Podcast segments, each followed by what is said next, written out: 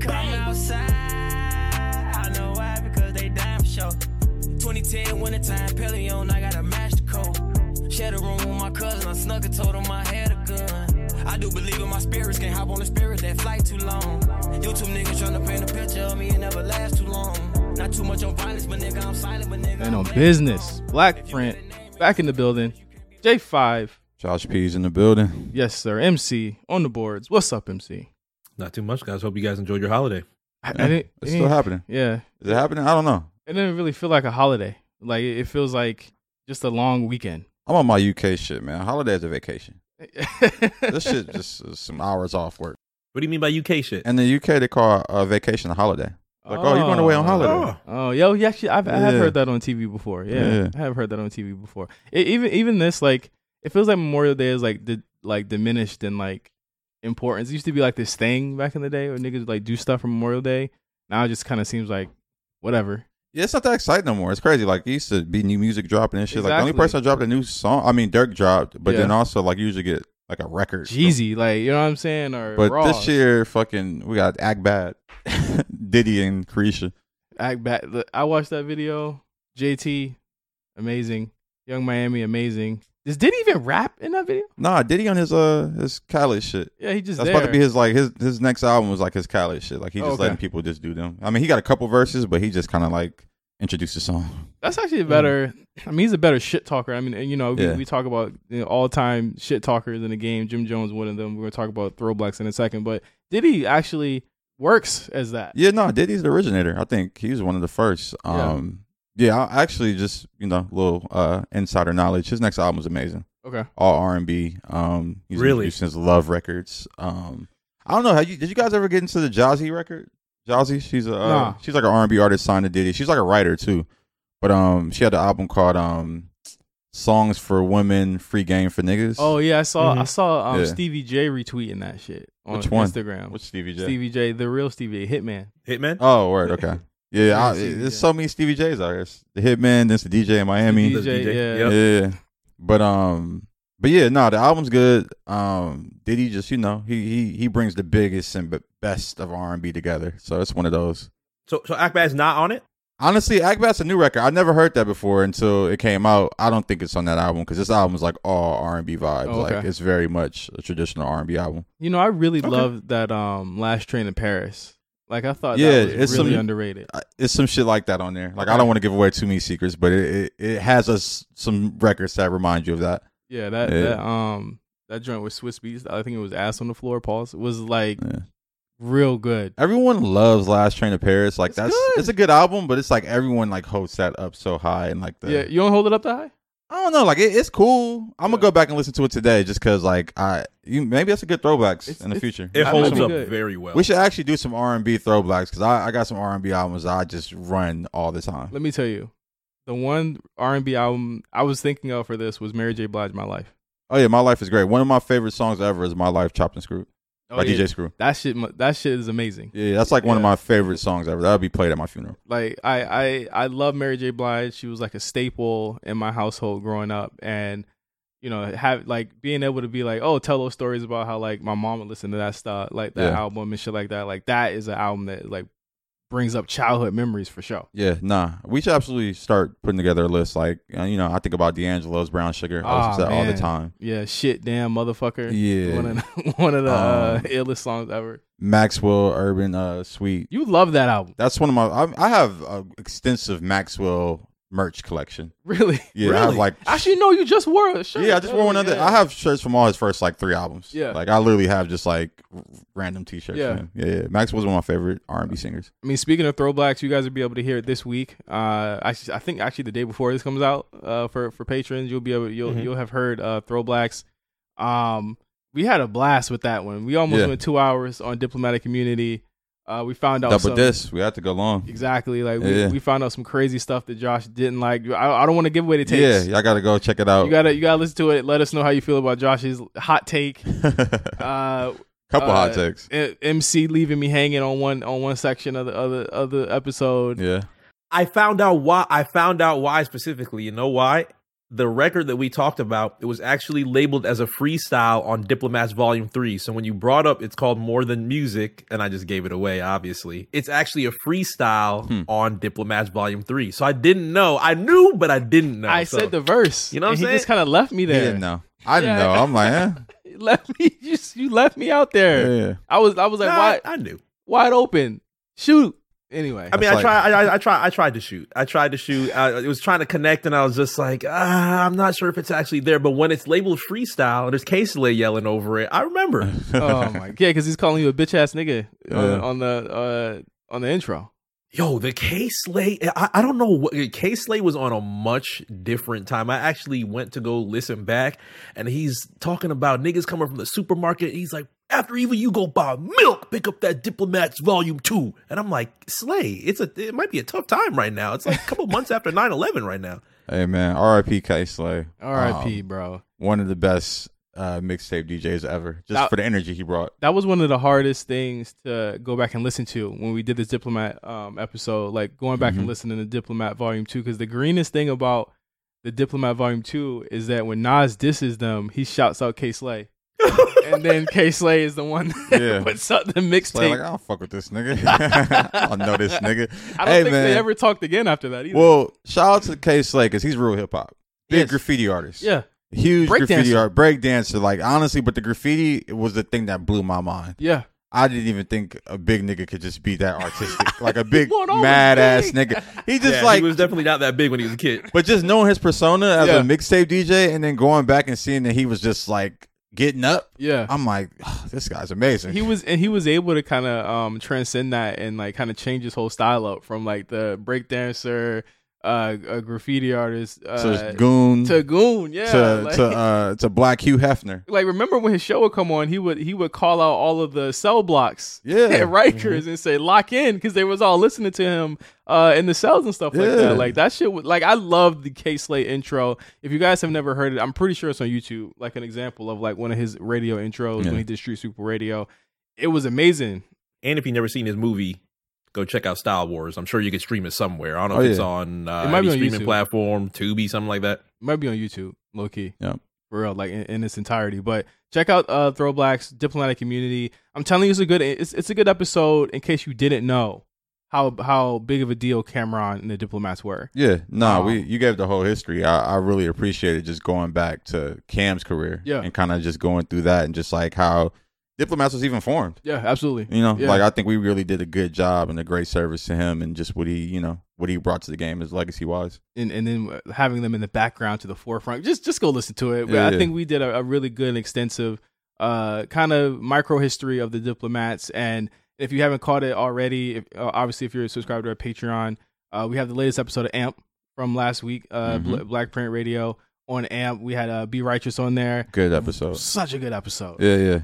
No, I just love when we have people like that who are just like impacting culture currently. Yeah. And like it's like really impacting and just like, I don't know, I just feel like he's been a part of some great projects as of recently and you know, glad to just tell his story. I didn't know that he had been in Ad Age and Ad Weekly that much. Oh you know? They be going up and like it's like cuz they're real thought leaders in the space, you know. There's not a ton of black agencies out here. Yeah. And in between all those black agencies, it's not a ton of cool niggas. Right. That's running these agencies. Right. So I'm glad they're going to just do, man. I work with them a ton and great conversation. Absolutely. So make sure you check that out as well. Hey man, I don't know what you guys want to do for Black Print Radio, but I think we should play some of our favorite Diplomat records just as a celebration. Oh yeah, let's do it. I got some, I'm going to go into my Jewels bag, my gym bag. Yeah. Oh man, we're going to go through all of Dipset. I got to play Okay. Oh yeah, no, there's some Jewels, like I tell this story all the time. I had a poster for What the Game's Been Missing in my room growing up. Like I had that, I had Jeezy, I had Young Dro, I had Get Rich or Die Trying movie. That gotta be a Throw Blacks best thing smoking. Oh come on, yeah, that's one of the best albums ever. I played that CD until it melted, my nigga. Like that is one of the greatest albums of all time. I literally I remember having that poster in my room of the big happy face with the gold grill. Yeah, come on, man. And then you had the chain version of it. Oh bro. My God, listen, Man in the Trunk. One of the most racist songs ever, but one of the great, bro. That's crazy. It is. Chevy Too Tall, you see a forehead, and that's all. It's one of the craziest bars ever. Yeah, nah, Dro is one of them ones. And just style icon, too. Yes. Yeah. Introduced us to, I mean, come on, Black boy, white boy. Come on, man. You know what I'm saying? Polo, all of that stuff. Like, I'm so mad we never got Players Only Live Once, the album. Yeah, like we that, never, yeah. We never got that. But we did get, what was the album we was getting the haircut with We Be in the City, and I forgot the name. It escapes me right now. It's early, but he had a song on there called with a Zaytoven produced, and that's one of the most dexterous, craziest rapping. Like, now you know what's one of my favorite freestyles ever? His Green Light freestyle. Yes, yo, he had that R.I.P. Was it tape called R.I.P.? It was from Black Boy White Boy. Nah, he had a mixtape where he was like, man, I got it. It might have been on both. He hopped on Swag Surfing on RIP. Yeah, RIP was the tape. Greenlight. Okay. Yeah, Greenlight was off Black Boy White Boy. Black Boy Swag, White Boy Tag. Yeah, there you go. Yeah, there you go. Yeah, because it had a whole bunch of different flips that he did on there. Some really good Young LA songs too. But the way he was mimicking he was like mimicking the actual singer. Also, legendary guy, just because he had Fantasia. Yes, like my dude was just like on another level. One of the most, and then he had Jocelyn. Remember who? Hernandez? Yes. Oh, I didn't even realize Jocelyn. He was on Love and Hip Hop for like a split second one time. Oh man, see, Young Dro, king, bruh, king of the. Listen, we just went on a Young Dro tangent. I got to put that on the list for Throwblacks. Make sure you guys check it out every single month on our channel and on our Patreon as well. What I do want to talk about, and you know, we're recording this on the day of, it's Game 7, Josh. Oh man. I told you about them LCL Hoopers. You know what did you tell us about it? You said you hated them, now you're I hate them. Yeah, I think they're not, I don't think they show up. Well, how many points did Tatum have in the fourth?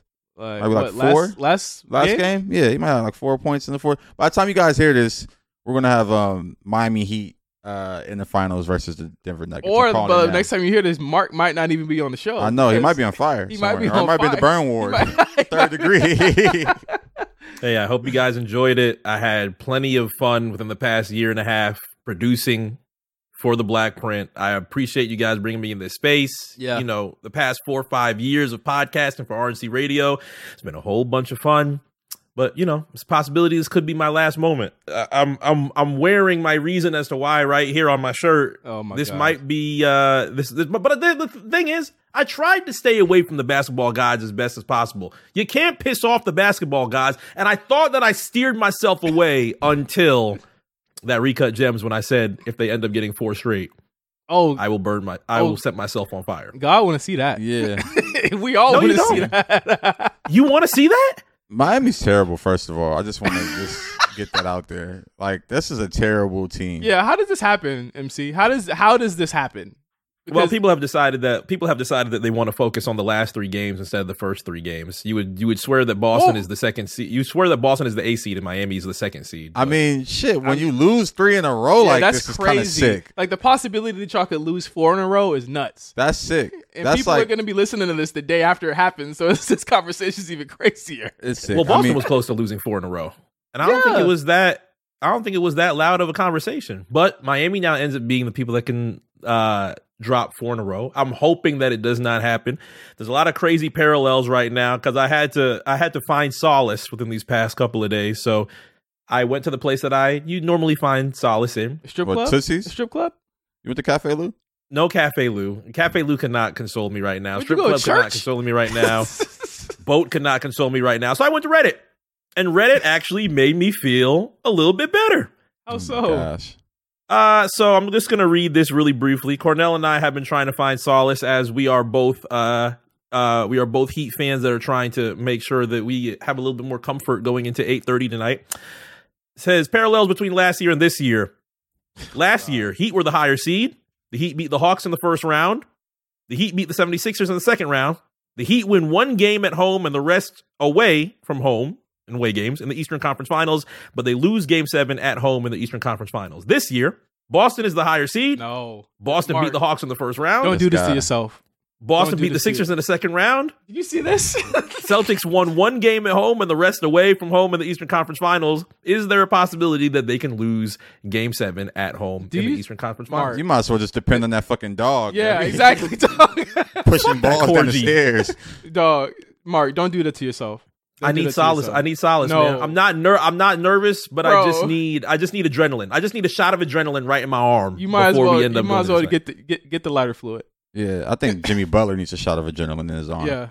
He played great. He played okay last game. I just feel like no, he didn't. I mean, yeah, honestly, I'm sorry. I take that back. But he showed up in the fourth where it kind of mattered. I mean, honestly, one box out changes that whole fucking series. Yeah. It's like, Jesus Christ. Which is why I'm in pain. Yeah, honestly, and the crazy part about that last play, wherever the ball went, no Heat player was getting the rebound. No.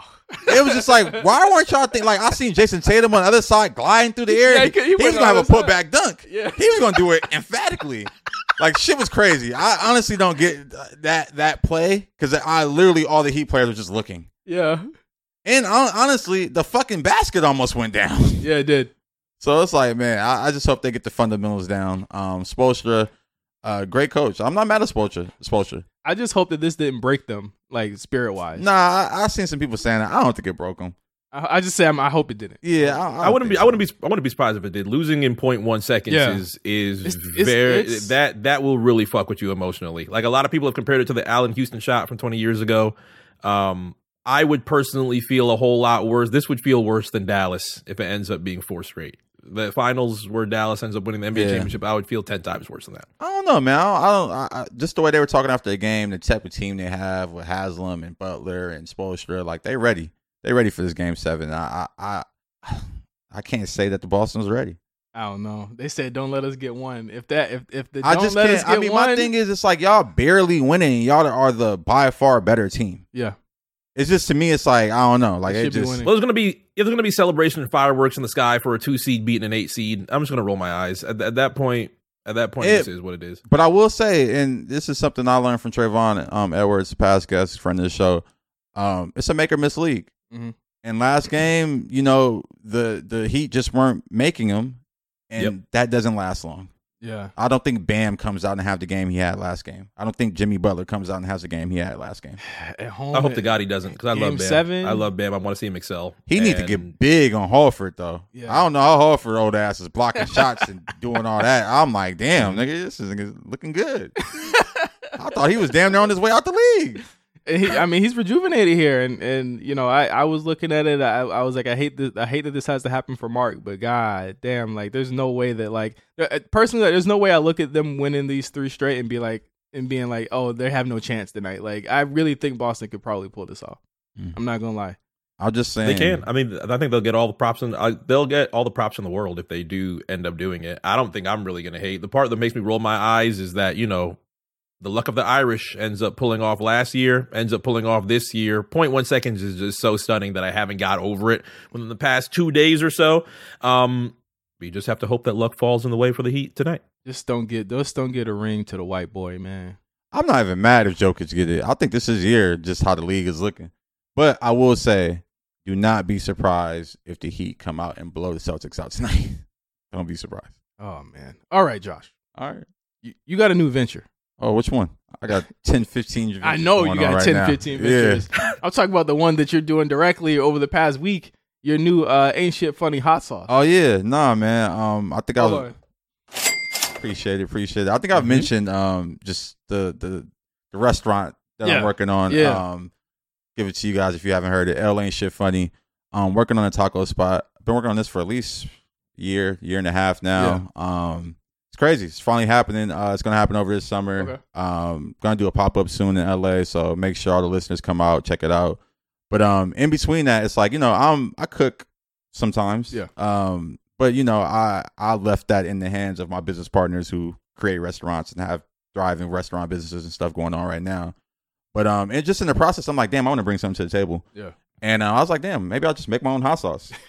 And I don't know, like, I just, like, I had the idea, and then I went through with it, and yo, this shit's fire. I actually had it this morning. I went and got a sausage McMuffin from McDonald's. Oh, wow. You understand, I've been craving a sausage McMuffin for, like, 3 days. Sometimes you just want to have, like, some trash. Bullshit. Yeah, like, that's my first time being at fucking McDonald's in like 2-3 years. Yeah, like I think the last time I went to McDonald's was like late at night for some McNuggets. It's ironic because like sometimes I'll be like, I just like from McDonald's too. I just want hotcakes and sausage. Yeah, like that shit is fire. Yeah, their breakfast, McDonald's breakfast is elite. I'm sorry, it is. It really is. I don't have it as often as I want to, but it's elite. Because I look at other breakfasts like Wendy's, I'm like, what the fuck are y'all doing breakfast for? It like looks weird, even though like it doesn't look bad. Yeah. I'm like, there's just no way that it's that good. I will say, Burger King has their French toast sticks.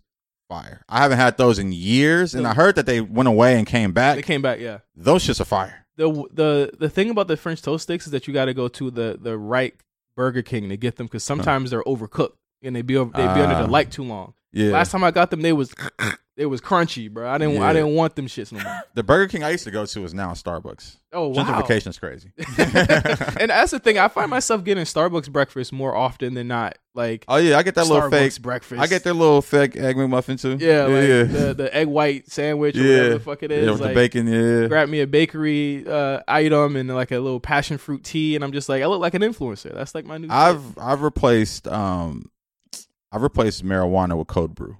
Oh wow! So now and then I've hooked up my Delta Sky Miles to my Starbucks. So now I'm just like getting Starbucks and just thinking I'm flying somewhere. That's like, the thing, like that, because I feel like caffeine is sort of like a nicotine patch. Oh yeah, for a lot of different things. I had 2 cold brews yesterday.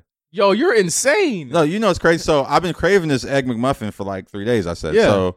On Saturday I didn't get it because I just woke up late. Sunday. Somehow I was convinced to go to Crossroads and get their vegan sausage McMuffin sandwich. Wow. It's actually pretty good. I've had it before. It's actually it's really good. Okay. Had that yesterday, but today I was like, I need the real thing. So before on my way here, I literally ate it in my car. Wow. Yeah, I'll never eat in my car. I get the McGriddle over the McMuffin now. I like the McGriddle too, but it's like it's too sweet. It's also really greasy. Yeah, it's the sausage McMuffin is classic. I know what I'm getting. Yeah. I got that. I brought my hot sauce. It's in my car right now, actually. Sprinkled that on every bite. Shit was good. It's like, oh, this is a good ass hot sauce. It's funny. Like, I've been getting good reviews on the hot sauce. Bro, surprising me. I gotta give you a testimony here. Hey. Huh? We recorded Throwblacks. You gave me the hot sauce. I told my wife. I said, hey, Josh made this hot sauce, and she's like the queen of spice. Okay. Like she can eat like the craziest, spiciest food ever. Peppers and all that, just straight up, Scotch bonnets, just bite them. Just boom, jalapeno poppers, boom, boom, all that shit. Like she fucks with my demographic, heat. Exactly.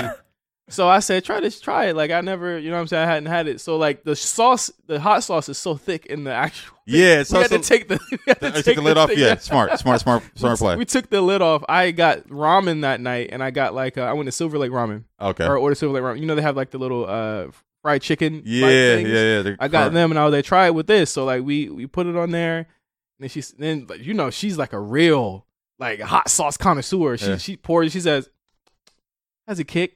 Pour some more. I'm like, her whole process. It. I'm like, what is this? I've never seen you do this. Like, what is this? Charlie says, okay, I give it a 4 out of 5 on the spice. I had some, and I was like, "Digga, this is like a 6 out of 10, 6 out of 4 on the fucking spice, bro." This shit, I was like, "Bro, I can't take this. It's too spicy." Oh no, it's heavy on the habanero. Fucking spicy. Habanero is like the spice they use in like the Belizean hot sauce. Yes. So I wanted to make sure it had that kind of like flavor to it. It's a couple other little secret ingredients in it that I won't give away on air. Bro, I can't. It's good. I can't. She went crazy. She's still like. Putting it on stuff today. Love to hear it. Anwar said the same thing. He was like, yo, got a kick to it, but he's like, it's just actually really good. It's good. It's just that it's not for me. I need the medium version of that. Yeah, I know. So that was just the first one I made. That, you saying it was too thick, like I kind of saw that as I was making it. Yeah. And I was like, okay, like, you know, this is literally my first time ever making it, so I'll get it a little thinner. It's a good first try. Hey, she loves it. No, so I love to hear it. We need more. I actually have like a green sauce I'm going to make. That was like my Louisiana habanero. Okay. I'm going to do like a Thai hot sauce, a salsa verde. Yeah. And then I have another just like kind of red that I'm going to do. It's more like a traditional Mexican hot sauce. Listen, man, it had steam coming out my fucking ears off of just one dab. Like one dab with it, I said, yeah, I'm good. Because I already had spicy ramen that night too. And I was like, but I had the medium. I'm a medium type nigga now. Nah, like, I feel you. I'm not a heavy spice dude, but I do like a good hot sauce that's like flavorful. Like I like Crystals, where it's like hot, but it still has a little bit of flavor Crystals. To it. This I ain't gonna front though. Like when I had my hot sauce this morning, I was like, "Damn, this shit is gas." On the McGriddle or on the and McMuffin. On the hash browns. I mean, not the McGriddle. I'm sorry, on the McMuffin. So it's just sausage, egg, and cheese. That's it's early for that. Like because another thing that I'm into right now, Mexican breakfast. Oh yeah, you be big on the Mexican breakfast. I'm not a big Mexican breakfast fan. Like what's the? Because I like my sweet. What's the shit? Chilaquiles. That's chilaquiles. I'm not the biggest fan of that, but I whenever I go out to breakfast with one of my homies, he always orders it. Bro, chilaquiles is elite. There's a spot up here, a pozoleria. Like they serve like the pozole soup. Yeah. See, and that's their thing. Like they love it. And like at first I was skeptical. You know what I'm saying? Like my wife was like, "Yo, this is the bomb." Like because I like my sweet breakfasts. Yeah, like, I like the French toast, the waffles, all that stuff. I was grown up, you know what I'm saying? Like chicken and waffles was like a new concept to me when that got introduced to me. Like, yeah, I'm not the biggest breakfast fan. I'd rather do like a smoothie or a shake. But when I do breakfast, it's probably more sweet than savory. Exactly. So like now me like on Mexican breakfast, I'm like, yo, I'm actually full for a lot of the day. Whereas like the sweet shit, I'm not really that full on. Like get you some chilaquiles with carne asada on top of it. My wife's mad because I've been actually ordering it from that pozoleria like all the time now. She's like, you can't be having this shit all the time. I'm like, no, I'm definitely going to be having chilaquiles all the time. But when I get it next time, I'm going to put the sauce on there and whip it up. What do you fuck with for breakfast, Mark? Do you eat breakfast? I'm not really too much of a breakfast guy. I'm not going to lie to you. By the time that I'm eating, it's probably like noon or 1 o'clock. People say that's the most dangerous thing in the world, but I'm just not I don't know if I just don't have the appetite to have a breakfast at certain points in time. But if I do, it's super light. Like I would these days, if I had to have something for breakfast, I'm probably just starting myself off with one of those little Starbucks vanilla frappuccino coffees or something like that. But other than that, I'm probably having like some type of small sandwich or a bagel or something like that. Something small. You say like a bagel? You gotta like a bagel. Something next easy. Time you come out, we gotta hit the Mexican breakfast, bro. Like cool open your I want you to open your horizons. Like when you get out here, like you're gonna be eating some crazy shit, and you got to be down for it, bro.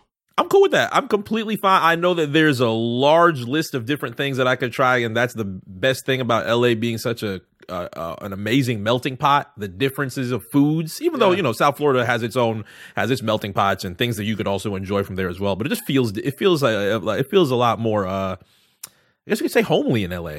It is homely. Love to hear it. Yeah. Bring your ass. Working on it. Definitely on AMP. Live Tuesdays and Thursdays. It's so nice to meet you. Michelle Beadle, The Kid Merrill. Zach Sang Show, my show. With the number one show, you know what I'm saying, pertaining to F1 out there. And I have a show on AMP called Joshing Around. Hi, I'm Lindsay Sterling. Come tune into my show, The Upside. You just say your name. I got this. I'm Justin J5 Davis. Josh Pease. Well, I wish I could give you the tea, but mine's just a little bit tart, and that's why it's called Leah's Lemonade. Make sure you tune into my show on AMP. I want to talk about something that came out this week. You mentioned it earlier at the top of the show. Lil Durk album came out. Mm-hmm. Already healed. Smirk. Or almost healed. Smirk. What an album cover. Yeah. The album cover is cool. It's funny. Have you seen that Illuminati talk around the album cover? Have you seen that? I have you? Because I'm asking.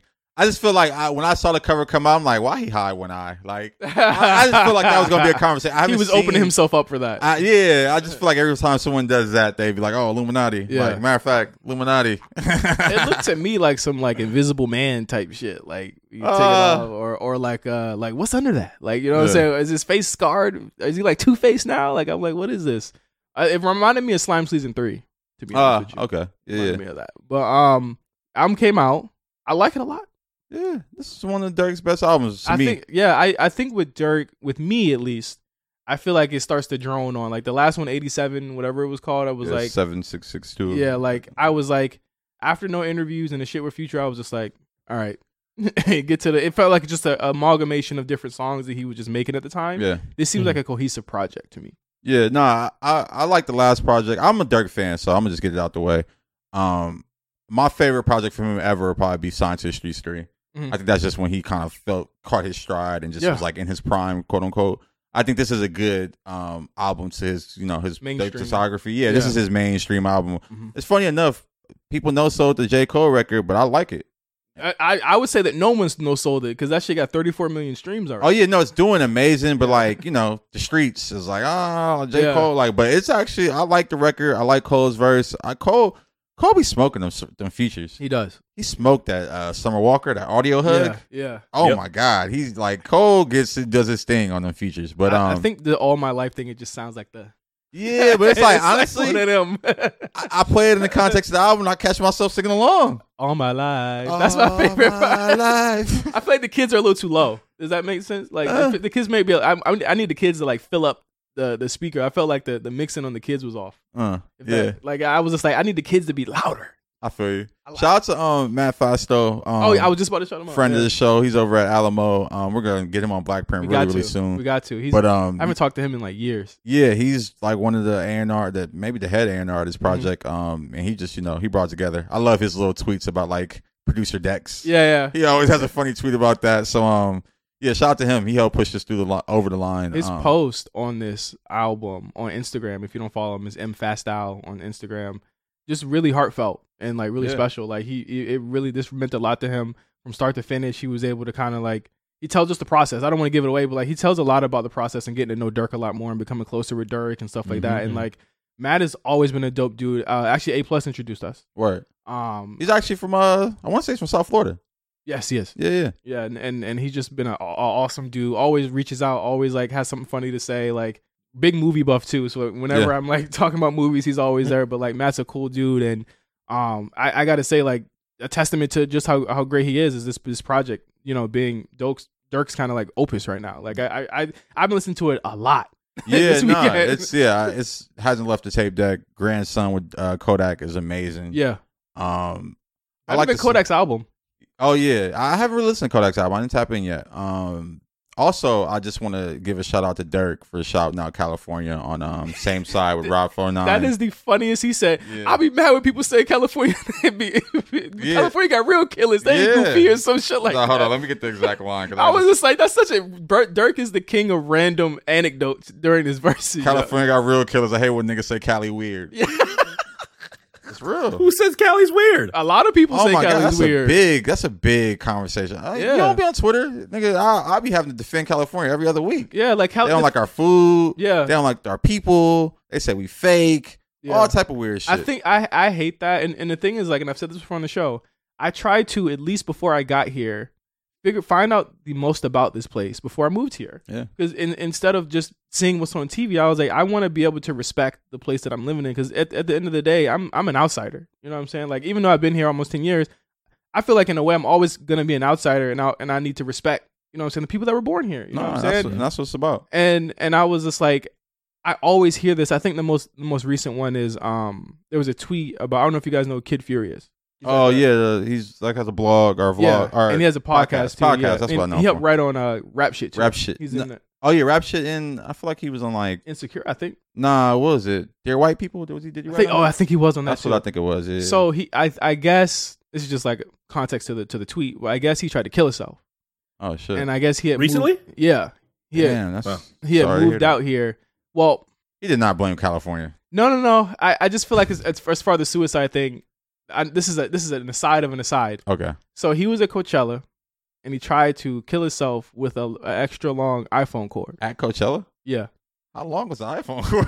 It's a 6 feet joint, huh? So listen, I'm not trying to like minimize it. That's crazy. An iPhone cord? That's what I'm saying. I'm like, what did he try to like? He said he got an extra long. That's why I feel like the story he said was kind of cap. I actually had to go back and listen to it. Niggas need to chill out, man. See, the internet. Oh my God. Finish the story. I'm sorry. I know. We could talk about this off here. So there was some people found out he talked about the story, and at Coachella. Listen, I had questions as well. Oh my goodness. Well, where was I? Oh, so a tweet came out. It was just like, well, Kid Fury moved to, you know, his move to L.A. And then this happening is just more proof of the fact that there's lack of community for black people in L.A. Oh, that's weird. I said, what? But I was just like, okay, here's the thing. Let me find this tweet so I can say some bullshit to this. I said, here's the thing. And fill me on this if you agree, because I feel like there's two different types of situations you could go here, right? There's the people who were born here. Then there's the people who move here, right? I do feel as though in LA, Josh is looking for the tweet right now. Yeah. I do think that living in LA, there are pockets where we're at. There are definitely pockets. Where is black people at? There's not a lot of black people. Like, everywhere here, right? Like, I can't go to Topanga right now and point out 10 black people. That's just the truth. But I feel like if you're coming here and saying there's no community out here, it's because you're either, to me, it's either A, you're weird. Two, you're not actually actively seeking out any type of community here. Or you're not being in places where there are black people at. No, that's really what it comes down to. And I think... and I'm not saying Kid Fury's weird. I absolutely believe he has a community out here. I think that you can't whittle that down to him not finding community. He's on a writer's room with a lot of black people, bro. Yeah, all black people. That's what thing. I mean, I don't know. I gotta go and do my research on this whole topic, so I don't want to make it about him. I think Chris had even referenced that. I think Chris Sanford had even referenced that he was helping a little bit with Rap Shit. Yeah, he was definitely on Rap Shit when he did Black Man Radio. Yeah, he definitely was on Rap Shit, and that's the thing. It's like I don't want to keep it on Kid Fury. I think there's this connotation that Los Angeles doesn't have black folks and community and all this stuff. And it's like, we do. Mm. You know, we both live in the Valley. There's a lot of black folks in the Valley. I know you mentioned kind of Topanga and things like that, but it's like, there's black folks around. Like, it might be a little spread out, but I don't think it's any different than any of the other places people are from. When I go to Atlanta, sometimes I don't see any black folks. I do. I mean, it's a lot of black people out there, and that's it is. But sometimes I don't see any black folks out there. Yeah. So in some parts of the city I be in, I don't see any black folks. When I go to Raleigh, North Carolina, where I was just out there for Dreamville, there's parts of Raleigh where I didn't see any black folks. Yeah. And it's like, I just hate that thought. And it's like, you know, if you want to go and find black folks, go to the places they are. But here's the thing. That's south of Pico. That's what I'm saying. Nobody wants to go there. That's the thing. That's the thing. Hey. That's the thing. Niggas, that's the truth. Niggas are scared to go out there. And it's just like, I don't know. Even when I go to the quote unquote nice restaurants. Honestly, you could go to South Bay. It's niggas out South Bay. I be seeing niggas. I don't know. Like, I don't know if it's just my experience. I see niggas if I want to see niggas. But that's why I said, I think it's two different situations. So like you living here. I'm tired of seeing niggas. Yeah. You living here, right? Different experience. Me as an outsider, you know, somewhat, right? I could say that I've never had a problem finding black people or like maybe working. Yeah, I don't see a lot of black people at work. No, but like if I needed to find black people, I have people at my job that could introduce me to more black people. Yeah. I got people hanging out with y'all. You know, man, what I'm saying? I'll be going to restaurants. People. I'll be getting hot when I see a nigga walk in. God damn it! Who told him about this spot? Man, I'm like, this nigga's crazy. I was just somewhere the other day and I saw a nigga walk in. Oh, when I went to get the fucking vegan, what's wrong with going there? No, it was cool. I wasn't mad, but I also I go to Erewhon, right? Josh and Erewhon. I walk in Erewhon. Josh's like, God damn it. Oh no, one day I went to Erewhon. I seen a couple niggas. I was like, I'm trying to be low key. I got my sweatsuit on. I'm like. Seen a bitch I know, seen a nigga I know, got a conversation. I'm like, damn, I ain't got my hat on. Like, so I don't know, man. Erewhon can't be the spot. You're turning Erewhon into KFC, nigga. Get out of here. Nah, I don't know. Like, I just think it's you find what you attract. Yeah. I be attracting niggas. Why y'all don't be attracting niggas? But that's just such a weird thing to say. I just feel like it's from people that aren't actually out here or like are not trying to have that experience. Because like, even when I go on TikTok and you see that type of shit, we've sent TikToks around before of people saying, this how LA men treat women and shit like that. That's the thing I hate. Like LA black men don't like black women. Yeah. The LA black men don't like black women shit is so whack and stupid to me. We really don't want the ones that's making that video. It's funny, I was listening to Summer Walker video or album and she had a little lyric. You hear her lyric? No. She was like, black men cheat the Latin and Spanish or white and Spanish women better or some shit. She said something to that effect. And I was just like, Summer, come on, man. You look who you fucking with. You fuck with London on the track and a nigga named Larry. Like, come fuck with me. Now you a little meech. Like, maybe you don't know how to pick them. Like, it'd be crazy. Like, it'd be crazy to me. It'd be crazy. And I love Summer Walker. That's a crazy one. But it's also like, come on. Like, I think that. Did you like the EP? It's cool. It's like her version of Erykah Badu, the Clear. I didn't even realize that the Clear EP thing is like a series. Yeah, like I hadn't listened to the original one, or maybe I did, and I just didn't even think about it. But I like the last two albums better. I like the Over It series. Yeah, Clear. She's about to do a show with it in June in Atlanta. Tiana Taylor is now her executive producer. I saw that Tiana Taylor's got into her dance instructor producer back. Like she executive or creative directed Lotto's Coachella set. Yep. And now she's doing this for Summer. So I think that's dope. You need to hit up Saweetie. But back to Dirk. Need to make a record. Back to Dirk. we got on a crazy tangent. I want to get off the LA Men thing because I think we just killed it. I mean, we could put that on Patreon or something. No, it's too late. It's too late. I got more thoughts. Let me know. Drop a comment if you want more thoughts. We'll talk more about that on B-Sides. Yeah. But the Dirk album's great. I think the main conversation coming from the Dirk album is like hashtag different. I'm trying to be in a different type of time, and Dirk was doing a lot of things like reaching out to 6ix9ine and stuff like that. That honestly had me worried about the album. Yeah, no, it's funny. The rollout was like a little head scratch to me. It was weird. 6ix9ine shit. Even just the Cole feature, I was like, huh? But I get in the context of the album coming out, it makes sense. I think me and you kind of talked about it off air. You're like, this is supposed to be like the positive album, at least how it was portrayed. Yeah. I don't know if it was exactly that. I think that was kind of misconstrued. I think there's some positive moments, and I also think, I think he mentions. See, this is the thing. I listened to the whole Academics. It's like 3 parts, maybe like 3 hours. Jesus Christ. I listened to it while I was making the hot sauce, so I was just like, I had time. Yeah. And the shit he talked about on there is like, okay, like I'm not about to be telling y'all to go drill, but I'm gonna tell you about the drills I've been on and things I've seen, and that's like that's rap. That's rap, but that ain't what drill rap been. Okay, you're right. I think his previous albums is like not even just doing it. It's like, nigga, go do this, go shoot him, like. Now it's like a little more of like, yo, like I done that. This is what I did. And like a little more of that, like kind of a look back, a retrospect to the drill. And to be fair, it feels a lot more like, even if it's not positive, like it feels a lot more curated. And I think that like it's curated to the sense of like, I felt like Dirk and his team were probably like, we want to let y'all know that Dirk can really rap. And like, there's not really a lot of singing songs on this at all. But and the one singing song is getting a lot of flack. The sad song, I don't like it. Yeah, that's kind. I kind of skip over. It's pretty bad. But then like 300 Euros is crazy. The song after that, I forgot what it was called. I think that's the Route 49 song. Yeah, I think so. Yeah, it's crazy, but it's like again, king of strange anecdotes. And I should stop doing this. I should just stop listening to rap albums in the car with my wife because he said that he dropped the R slur. He dropped the R word. She said, "What's the R slur?" She looked at you. I said, I mean, I said, listen, this little Dirk. Yeah. Then there's a line he says when he talks about the woman's pH balance, and I said, fuck. I was just like, fuck. That's real bars. Y'all niggas be out here fucking up y'all bitches' pH balance. One thing about me, any girl I've ever been with, they can tell you, clean dick. I ain't never gave a bitch a yeast infection, none of that. Like, it's funny, no, because niggas be out here doing that. Like, I've had the conversation. I know, but like.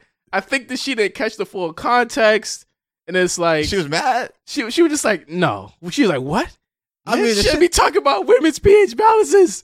And I was like, yo, it's just.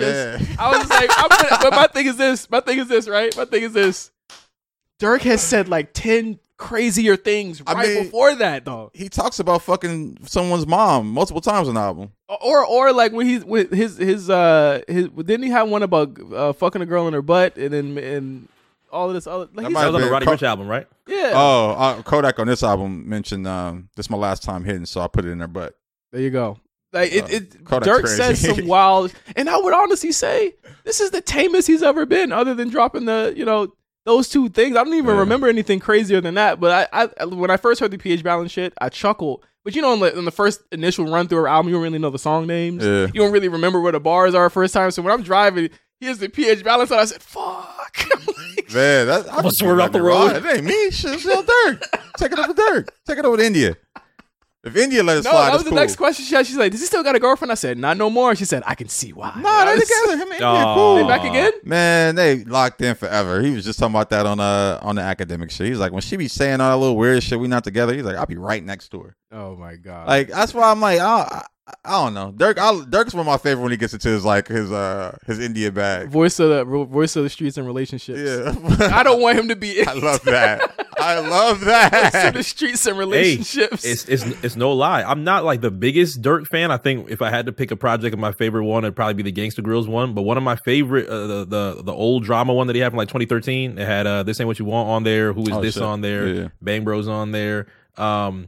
If I had to pick one of my favorite Dirk records, it would be Blocklist. Blocklist is a perfect relationship song, and it's short 2 minutes. The topics, the 2 verses, 10 out of 10. Hey, Take me off the block list. I love when Dirk in that India bag. I love it, man. He said one time she had me cry, I'm like, some shit I got in my eye. I said, Dirk, what the fuck? One of my favorite, just on the Dirk and India topic, one of my favorite unreleased songs ever, I have it in my phone just because I have friends in high places, is Lil Durk and Lil Uzi Vert called Bonnet. It's a crazy record. It's about her? It's just about fucking a bitch with her bonnet on. Oh, right. Okay. I'll put it on B-sides. It's funny. I was listening to like some unreleased records on my phone today. I got some shit. I got some shit in my phone. I got a record. I got a crazy record. Put it on a recent record. I can't play this record, but there's a future Big Stepper freestyle or like verse. Big Stepper from Roddy Rich's album. Roddy Rich? Oh wow, kills it. I can't believe this record's not out. I can't believe Future Hendrix on YouTube don't have this record. Now he gonna hear this and be like, "Oh, I'm gonna find it now." Reddit, league, they trade an NFT. They trade future albums like NFTs. Man, shit. If y'all another thing I noticed in the Dirk album, this nigga talking about being Muslim a lot. Oh yeah, he talked about that in the academics thing too. I was like, yo, I'm like, okay, I get it. I mean, he like that's one thing I will say. Like, I think a lot of hip hop Muslims has always been a thing. Yeah. I think he's actually like a real Muslim, prays 5 times a day. Yeah. Like, I think he's like really about it. He even talks about just that in the context of like all the people passing around him and why you don't see him mourn is because he's like, I don't cry in front of nobody, but when I pray, I cry. Wow. And it's like, like that's the type of shit where I talk about like this being his positive album. Right. He's talking about things that's like he said he can't wait for 7:58, and I think that's one of the times. Yeah. I caught on to a lot of stuff. But then he also talking about doing drills after praying, too. So. Exactly. Yeah. I mean, this is the same person on no interviews. He said he putting the perks down, and then in the first fucking line of the second verse, he's like, I'm on a Percocet. Well, I never think that rappers are stopping doing drugs. No. But he did say, like, when he did the academics interview, he did say he was detoxing. So it's like, it's an up and down relationship. He cut his dreads. I was like, thank God he dyed him too much. That's one thing I look at is rapper dread. I didn't even realize they were cut. Yeah, they're cut, and because like you dye them too much, your hair gets dry and it start falling out anyway. You need to go to Chicote's World. Is that Anwar's mom? Yeah. She be getting the dress right. I want to go to her, bro, but she's like all the way out in, like Nashville or something. Right now. Yeah, one of them southern states. Yeah, I was like, bro, she looks like she comes out here for like every once in a while for some clients though. They figured out. I gotta know when she's back out there because I want to. She has like a detox, like a scalp detox. Oh yeah, I'll get the dates really for you. Dope. Yeah. I was about to say, would you ever get your joints colored? No, I wouldn't. I wouldn't. Not even like the bottoms of them?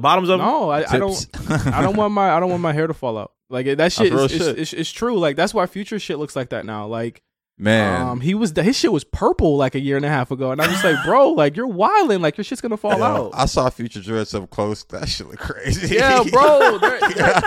It looks like that shit look crazy, bro. He looked like a wigs. Yeah, it looks like a Brillo pad now. Like, yeah, it looked crazy. And the thing is, you can't really. The best thing for him to do is just get the weave, like the dread weave, because like he's not gonna look right bald or like with a low cut. Speaking of weaves, don't be surprised if I just pull up a braids one. I've been itching for some braids. I can't. Big Bill did it.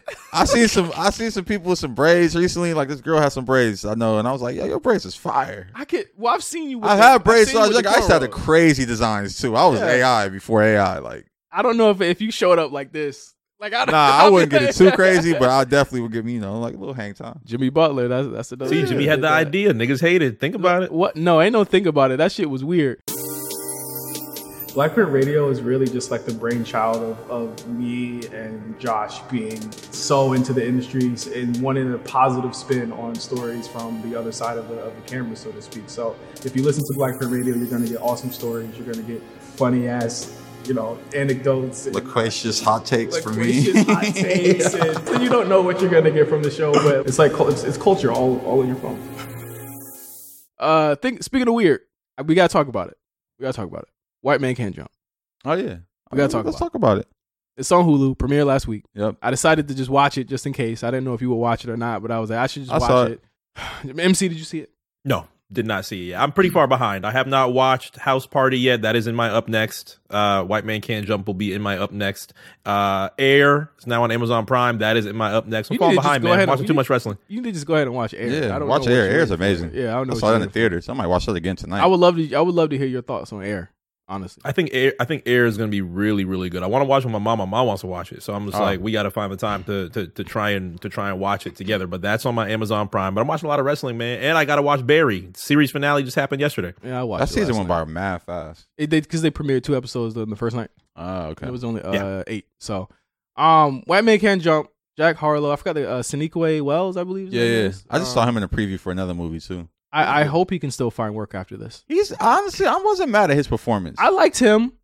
And here's the thing, we're gonna differ on Jack Harlow. My thing with Jack Harlow is this in this movie. Oh wait, the movie's bad by the way. I'm gonna say this about Jack Harlow. I was willing to throw him some bail because the script had the script gave him nothing to do. Like the script was just a bad script. Yeah, I don't know. The script wasn't the best script. There was like some holes in the plot that I was peeping, but Jack Harlow played the whole thing like it was an SNL skit. Like I honestly just like everything that he did was like an SNL skit. Like it was just like, and I felt he walked on like, you know how like certain celebrities will walk on and be like, I'm a celebrity, so I can pretty much just like act however I want to act. Yeah. That's kind of how he acted in the movie. I mean, he acted like he was a guest star on SNL. Yeah, where it's like, oh, this is obviously the celebrity on the episode, and like everyone else is like actors except for Laura Harvey or Hari, whatever. Laura Harrier. Yeah, everyone else is. She's real actors, stinky. But them two. She's Laura Harrier stunk it up. Oh, I mean, no. she stunk it up because she's beautiful, but she just is like there. You know what was weird is that I feel like she tricked us because she had Spike Lee directing her. What was she in before this? Black Klansman. I don't even think I saw that. That's where I fell in love. She was in Black Klansman, but she was again Spike Lee directing her. So like she had like a pro that was telling her what to do. I feel like if you don't have like, and I'm not saying Kyle Maddock isn't a pro, but it's like there's certain people that need to be molded to give the performance that you need, and she just was giving nothing. She was SZA's intern. And you're also in front of John David Washington and not Jack Harlow. That don't mean shit because he can't fucking act anyway. The Jack Harlow shit was just weird to me. Can we talk about playing basketball in rude shorts and off-white fives? It's fucking cool. They're playing a Supreme phone posits or whatever. Who the fuck is balling in these sneakers? The little hype kids. Hey, you kids be balling in their sneakers. But here's my thing though. They brought this is my number one pet peeve in movies. It didn't in House Party 2. We are broke.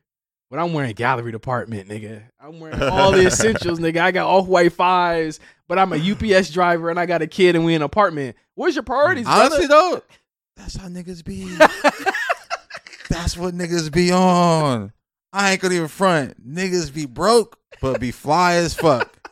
So I can't even be mad at that. It just struck me because the thing is like, one, where did he get it from? You know, I don't know. Where did he get it from? He ain't hustling. Or at least up to that point in the movie was. I just had questions. I feel you. I just had questions. Like I think that there was a lot of things that I just didn't like about it. Like obviously, like it's not following the original movie, the movie script. But I was like, if you're not gonna follow that script, then like don't fucking do it. You know what I'm saying? Like don't do them or name it something else. Oh, you know another thing that irked me that was just so random. What's the nigga name in P-Valley? Oh. What's his name? Lil Murder, yeah. Was he playing Lil Murder in this movie too? It felt like he was playing Lil Murder in this movie. Do you feel like because of the character he played in P. Never, I'll never look at him the same. Yeah. It's crazy. I'll never look at him the same. He came on the tough shit, I said. But even when he came on the tough shit, it was like still a little sweet. Yeah. Like, you got beat up, then you came back after, like, oh, I'm gonna get you, sucker. Like, this nigga got a flamethrower. I said, all right, man, we jumping the shark here. And like, that's also, I mean, I don't like, I'll be so some of these movies I'm like, are y'all serious? Are you not? Like it's like flamethrower. Like I just want a little more seriousness. I thought even the camera work that I praised Kyle Maddock for in House Party was gone in this one. Yeah, my one takeaway was that like every shot was at sunset. Yeah, I was like, what is going on? Like he had one cool drone shot into Inglewood. Was that Inglewood? Nah, that was the jungles. Right? That was the jungles. Yeah. Jungles. You know, actually, Jay Worthy's in that scene. Oh yes, yeah, just randomly out front.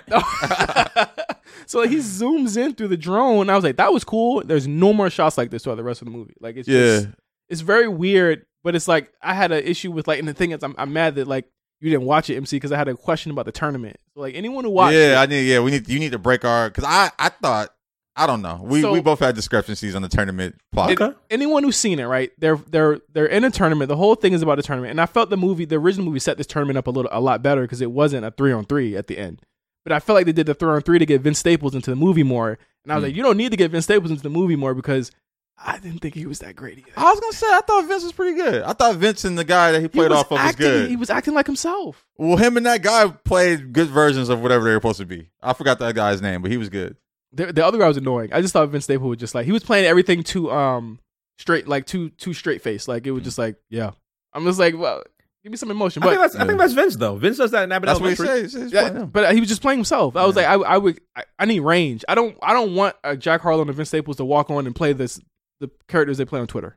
You know what I'm saying? Like I don't need them to play the characters they play on. We see that all the time. I will say, and this is a little bit of a side, Jack Harlow in the latest episode of Dave, amazing. He's always better than this? Bro, amazing. Had me crying. Is it laughing about white rappers? Yeah, I mean, yeah, it's like, but he plays himself in that. Okay. But he plays it really well. No, honestly, he doesn't even play himself. He plays himself, but he plays a version of himself that's hilarious. Like times 100. Like it's like not even who he is as a person, but it's just really good. So there's a tournament in the movie, right? It's a 2-on-2 tournament, and they need $2,500 to sign up for the tournament.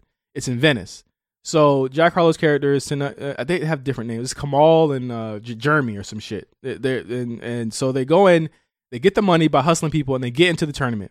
Oh, fuck it, I can't say it. Well, so this is gonna be a spoiler. I thought you were about to tell me Jack's name is Kamal. I was about to say I'm not watching this. Fuck, it's a spoiler, but it's like fuck, like I don't know. But so whatever, fuck it. You're gonna watch it. Watch it anyway. Just watch it, even though it's terrible. Sure, so they lose the tournament. They lose the tournament, right? And I'm like, how the fuck are they going to get into the tournament? And also, it's a 3-on-3 tournament because the tournament ladders you up to a 3-on-3 tournament. So I said, why is the tournament a 2-on-2 tournament if it's going to end in a 3-on-3? So that I could not answer for you. That's my thing. I thought that it was just two different tournaments, unrelated. It is. Well, here's the thing. It is two different tournaments, but winning that tournament gets you into the 3-on-3 for free. I will say the 2-on-2 tournament, it was three people because remember, an alternate. So maybe that was just kind of like the 2-on-2 to go to 3. I don't know. It wasn't explained because fucking Black Jesus showed up. It because I feel like, and again, this was written by people who don't play ball, and I think that's really the main issue.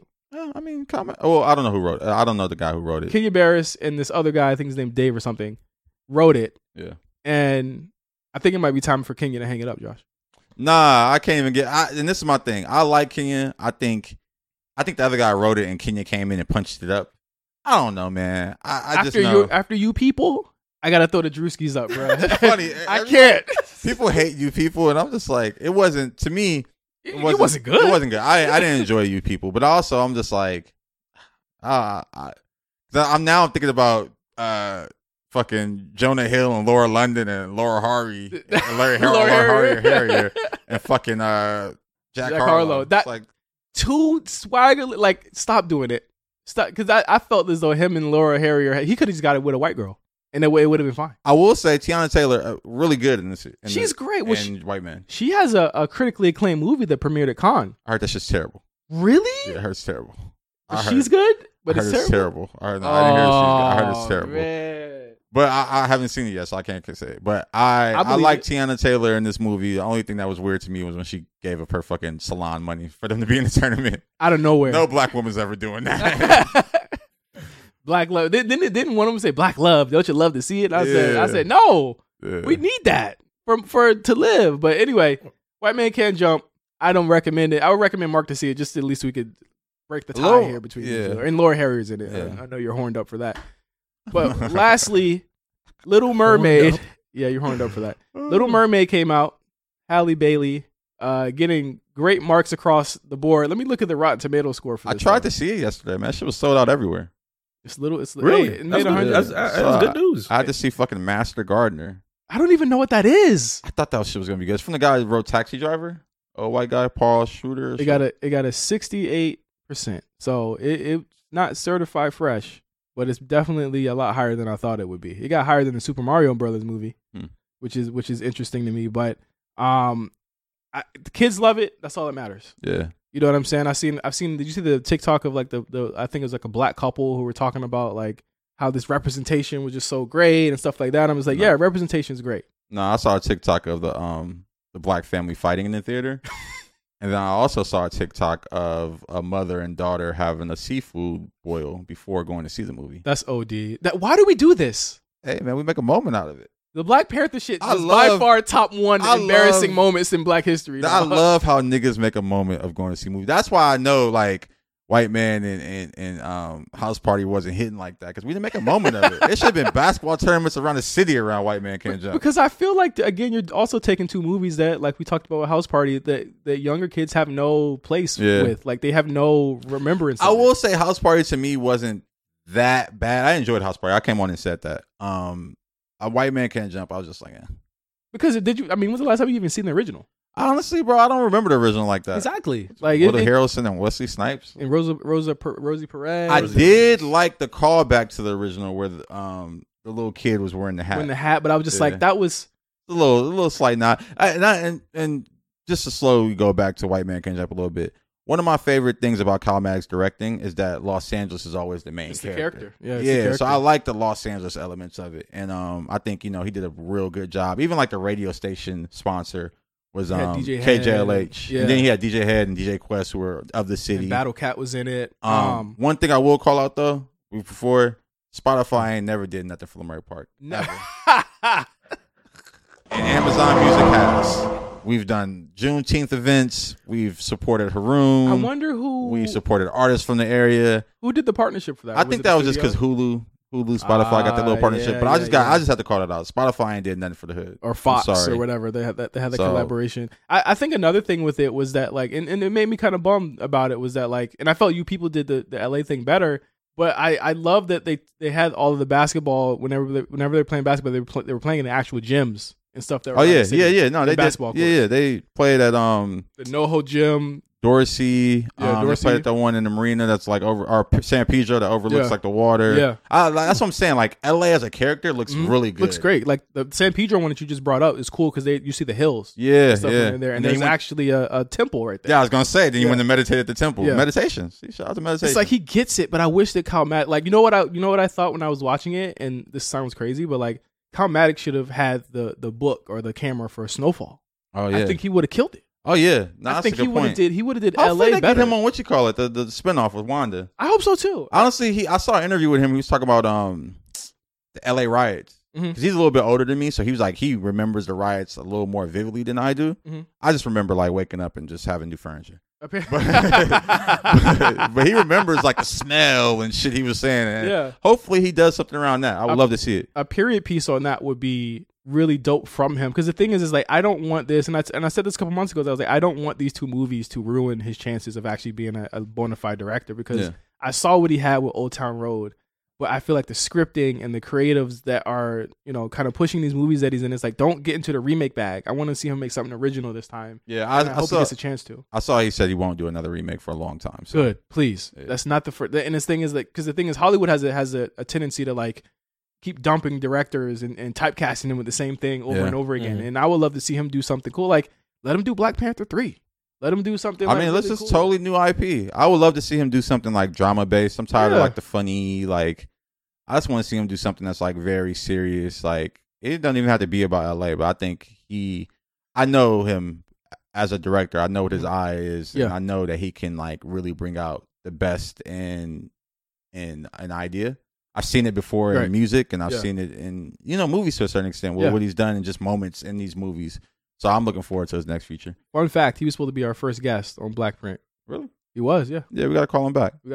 Yeah. He's been taking the reviews and everything in stride, and that's one thing I do appreciate about him. It's like, he knows that it's going to be a love-hate thing. Yeah. And he's just rolling with the punches. Know why? Check already cashed. Yeah. The bag already got cashed in. But that is it for the show today. We touched on a lot of crazy topics. I know. Today. So, thank you guys for listening. As always, check us out on Amp Radio every Wednesday, 6 p.m. Pacific, 9 p.m. Eastern on Black Print Radio. This week, we're going to pay a homage to the Diplomats, the Dipset, as summer begins. Make sure you check out Throw Blacks. It's a great episode. So you got like 4 hours of us this week. That's a lot. Yep. Content Kings. And you have video. Make sure you subscribe to us on YouTube. And on B-Sides this week, I'm going to talk about getting 100 subscribers on Patreon. Okay.